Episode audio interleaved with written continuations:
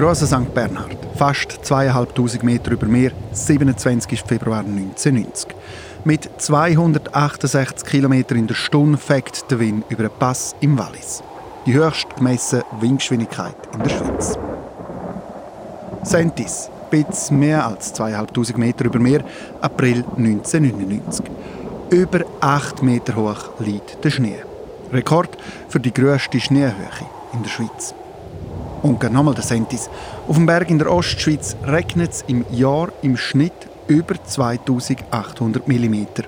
Der Nässe ist dort im ganzen Land. Regen, Schnee, Sturm und Wind. Berge können ein sehr menschenfeindlicher Ort sein. Der nacktmenschliche Körper ist diesen meteorologischen Herausforderungen der Natur nicht gewachsen.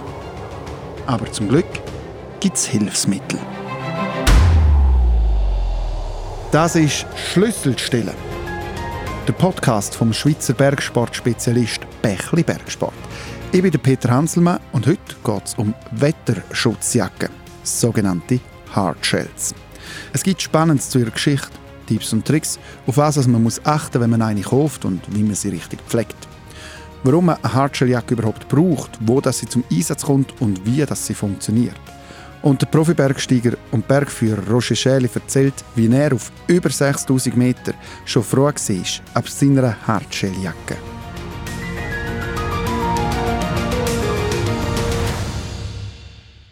Ohne den richtigen Schutz ist der menschliche Körper für kalte Temperaturen oder Wind oder Regen oder alles zusammen einfach schlecht gerüstet. Aber auch mit dem richtigen Schutz und der richtigen Kleidung kann es schnell gehen, dass der Körper auskühlt. Erklärt Martin Walliser, Unfallchirurg, Bergführer und Vizepräsident der Schweizerischen Gesellschaft für Gebirgsmedizin. Das hat er selber schon erlebt. Also ein interessantes Beispiel ist sicher eine Besteigung von Mount Vinson, Antarktis, fast 5000 Meter. Wir waren eigentlich immer mit unseren Temperaturen von 20 bis 30 unter Null unterwegs gewesen. Hat Sonne gehabt, dann war das zum Teil recht angenehm gewesen und man hat gar nicht viele Schichten gebraucht, um das gut auszuhalten. Und am Gipfeltag nachher haben wir Wind gehabt und schon nur die kurze Zeit, wo man steht, wo man sich nicht bewegt, wo man probiert, Fotos zu machen mit Füßen, Handschuhen und so weiter. Die 5 Minuten haben gelangt, dass eigentlich wir alle innerhalb kürzester Zeit relativ frisch geworden sind. Aber es müssen nicht die Antarktis und 5000 Meter über Meer sein. Auch schon in den Alpen kann es mit schlechter Ausrüstung schnell gehen, dass der Körper auskühlt. Und wenn man dann nicht wirklich vorwärts macht und schaut, dass man aus dem Wind kommt, dass man vom Gipfel wegkommt, dass man seine Fötterchen halt schnell macht und wieder in Bewegung ist, dann wird es gefährlich. Und genau so sind schon viele Unfälle passiert, die nachher nicht ausgekühlt sind und dann wird man irgendwann einmal lethargisch, reagiert nicht mehr gleich schnell. Und das kann natürlich zu fatalen Verläufen führen.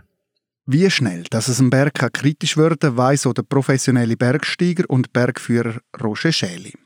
Bekannt ist er vor allem für seinen Rekord am Eiger. Über 50 Mal ist er durch die Nordwand geklettert. So viel wie kein anderer Bergsteiger auf der Welt. Er sei schon manchmal froh gewesen. Aber eine gute Hardshelljacke. Vorletzten Herbst 2019 am 6500 Meter Höhe Merupik im Garwali Malaya haben wir keinen Biwakplatz machen und wir hatten am Nachmittag wieder leichte Niederschläge, die so Spindrift verursachen. Und du bist eigentlich den ganzen Tag, respektive Nacht, am Klettern mit dieser Hardshell oder Gore-Tex-Jacken oder was für ein Produkt das auch ist. Ohne diesen Wetterschutz würde man irgendwie reingehört sein, völlig durchgefroren sein. Wir haben ja nachher ein offenes Biwakkissen machen, weil wir keinen flachen Platz gefunden haben. Und sind nachher dann einfach sitzend auf unseren Rucksack gewartet, eine Nacht lang. Und ich denke, dank der Downjacke innen. Und dass die Kleider tagsüber, dank der Hardshell trocken geblieben sind, haben wir auch keine Schäden oder keine Führungen von uns getragen auf 5500 Meter in einem offenen Biwak.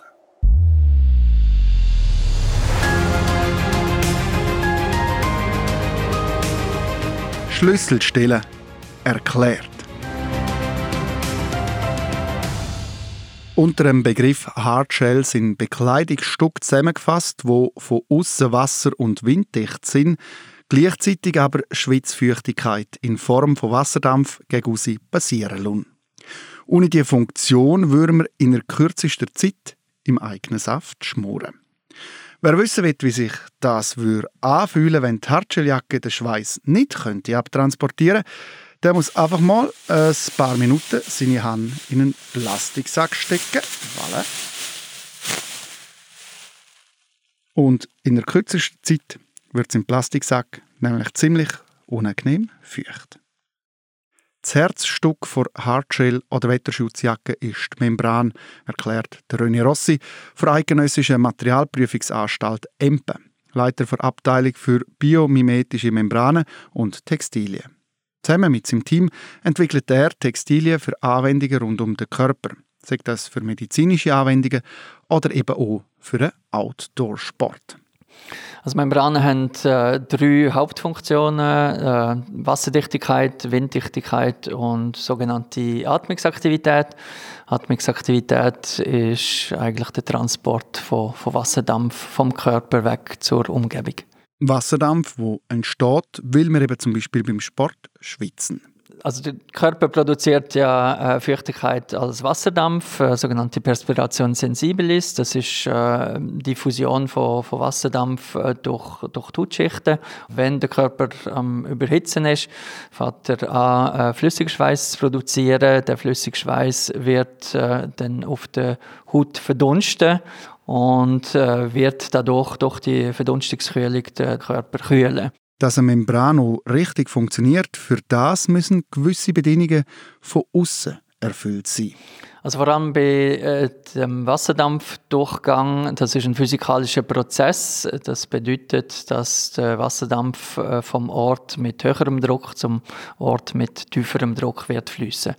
Das bedeutet, dass wenn die Aussentemperatur ungefähr gleich ist wie die Temperatur vom Körper und auch die relative Luftfeuchtigkeit sehr hoch ist, wie zum Beispiel in den Tropen, werden die Membranenbekleidungen an Grenzen stoßen.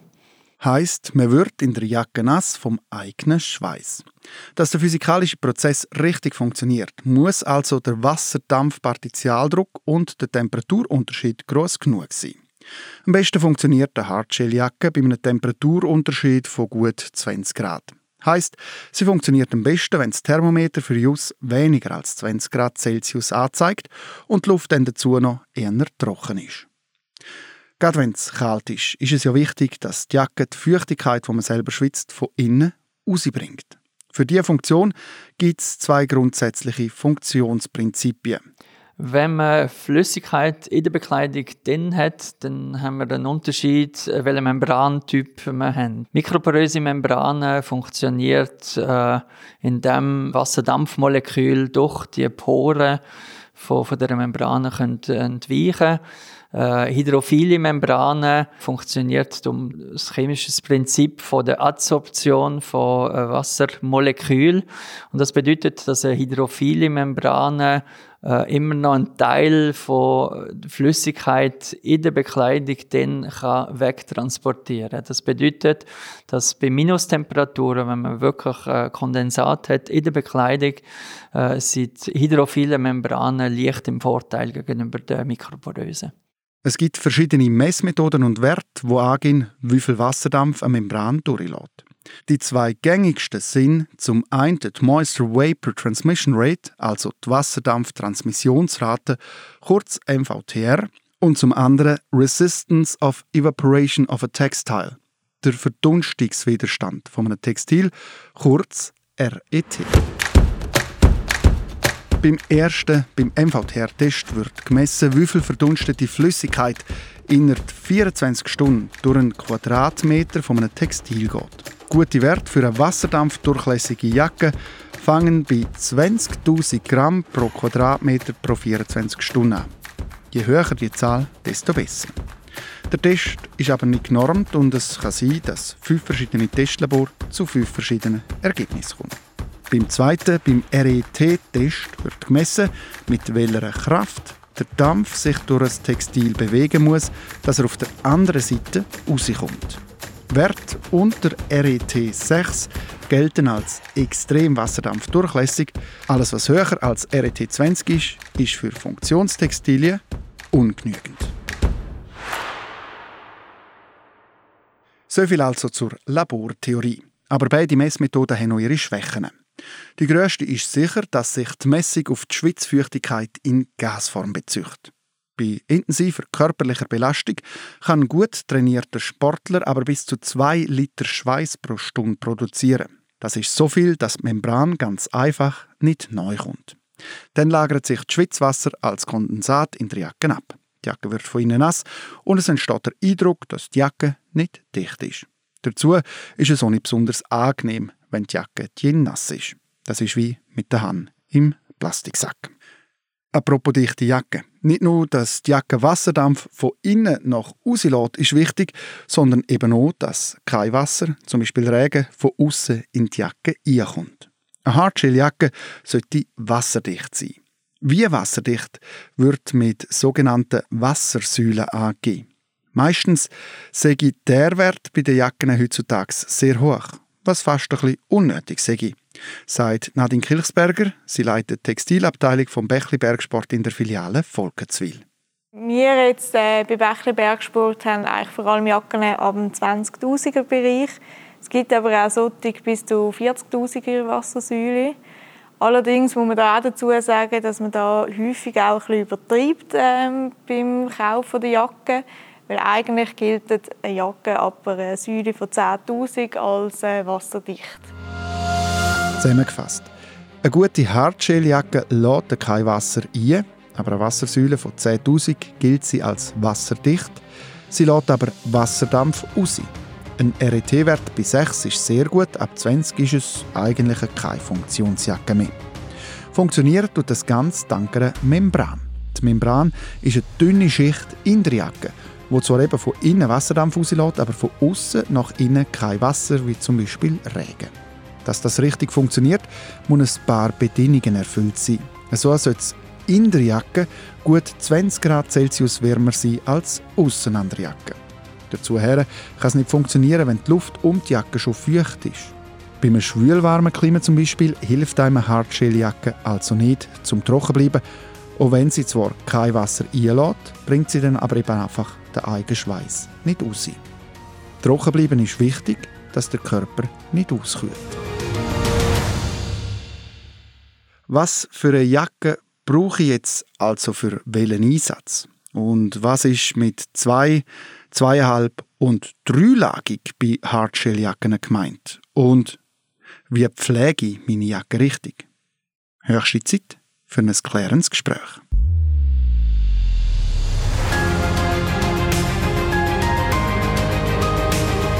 Schlüsselstille. Beratung. Ich bin Nadine Kirchberger. Ich arbeite hier im Bächli Bergsport in der Filiale in Volkeswil als Abteilungsleiterin Textil. Nadine, gerade als erstes, es gibt ja 2-lagige, 2,5-lagige und 3-lagige Hardshelljacken. Was genau ist der Unterschied zwischen diesen Jacken? Genau, so üblich sind 3 Lagen, zum Beispiel, das ist die robusteste Jacke. Die hat einfach einen festen Abriebstoff, dann die Membranen und nachher innen dran das Futter, alles aneinander gemacht.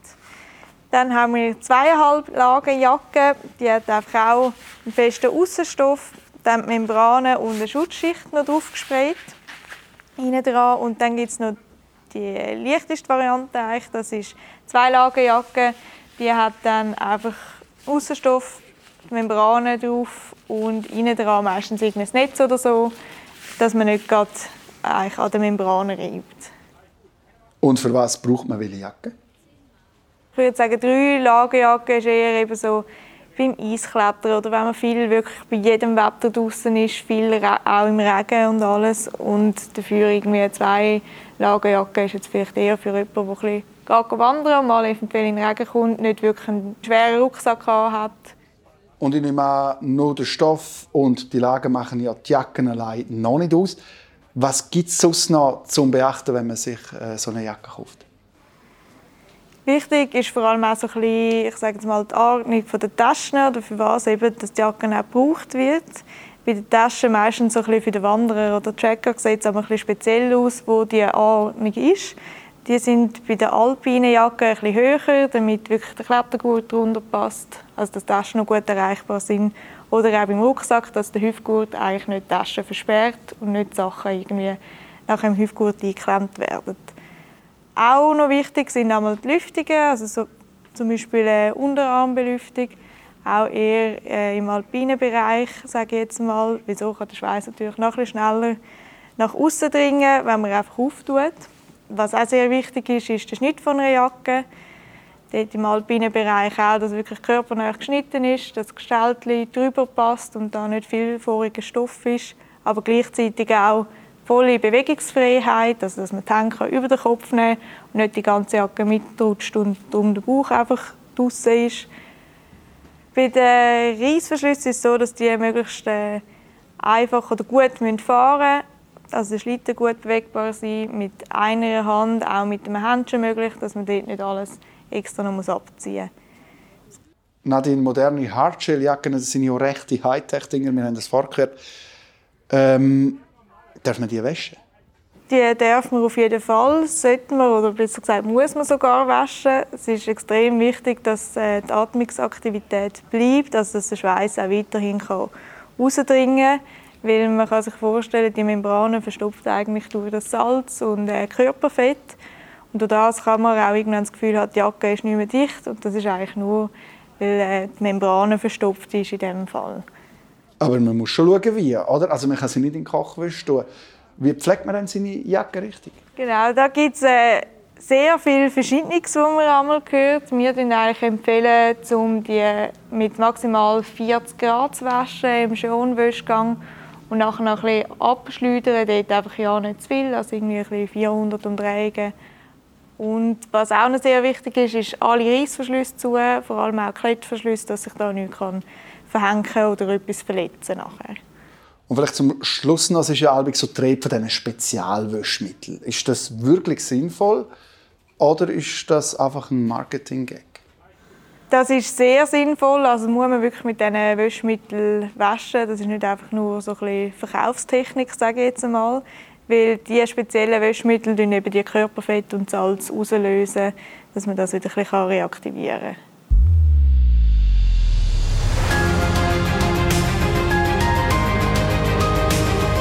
Schlüsselstille. Pionierleistungen. So viel Wetterschutz haben die Alpinistinnen und Alpinisten vor über 100 Jahren noch nicht gehabt.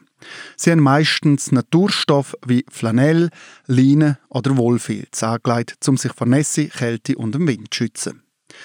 Der britische Bergsteiger George Mallory, einer der ersten, der probiert hat, den Mount Everest zu besteigen, hat in den 1920er Jahren Gabardin angehabt. Ein sehr eng gewobener Stoff, der schon ziemlich stark wind- und wasserabweisend war.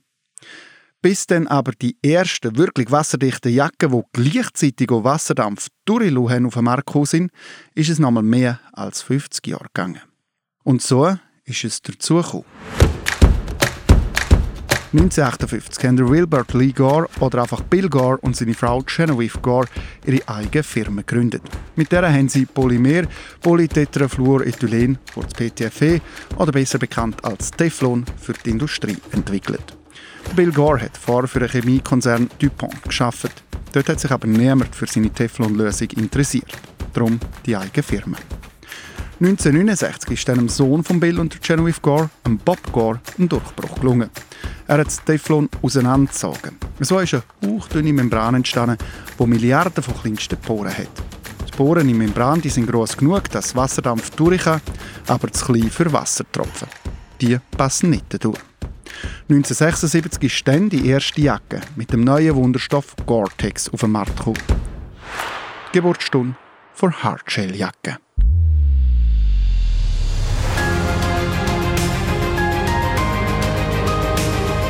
Schlüsselstille.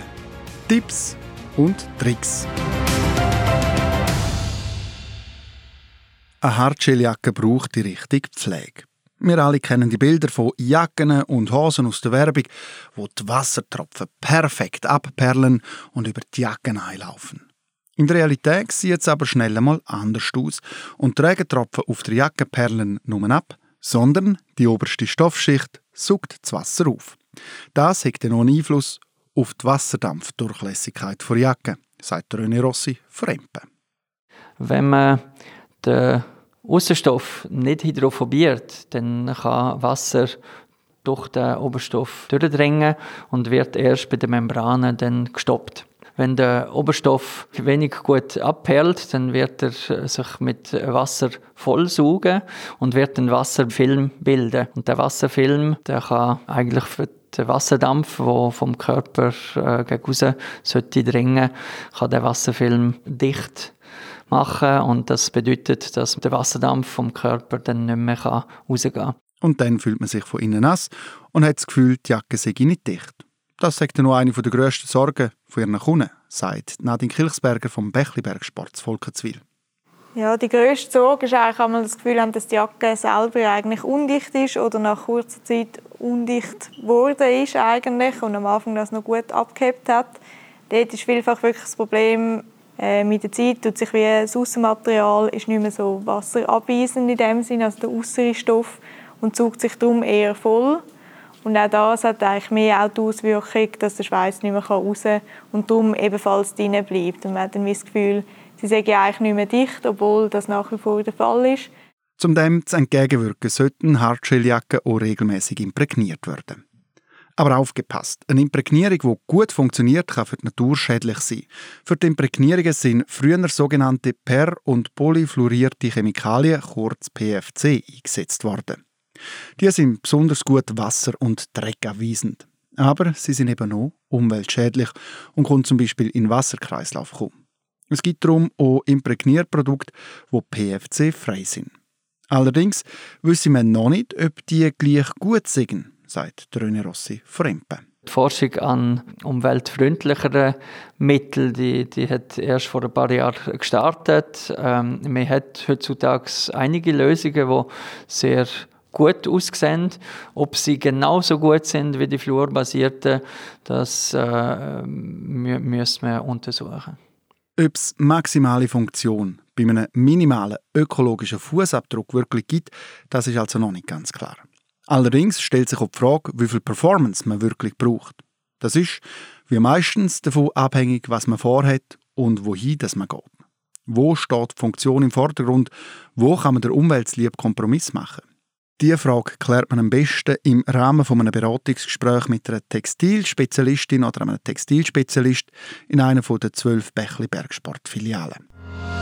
Das macht zum Beispiel auch der Profi-Bergsteiger, der Roger Schäli. Wichtig ist sehr eine kompetente Beratung, also bei den ganzen soften Hardshells. Und ich denke, nach wie vor ist es für mich wichtig, dass ich unter anderem immer wieder mit Fachleuten auseinandersetze. Und ich habe da auch sehr coole Beratung, natürlich bei Bächli Bergsport, wo die Leute da wirklich den Bergsport leben und Produkte können.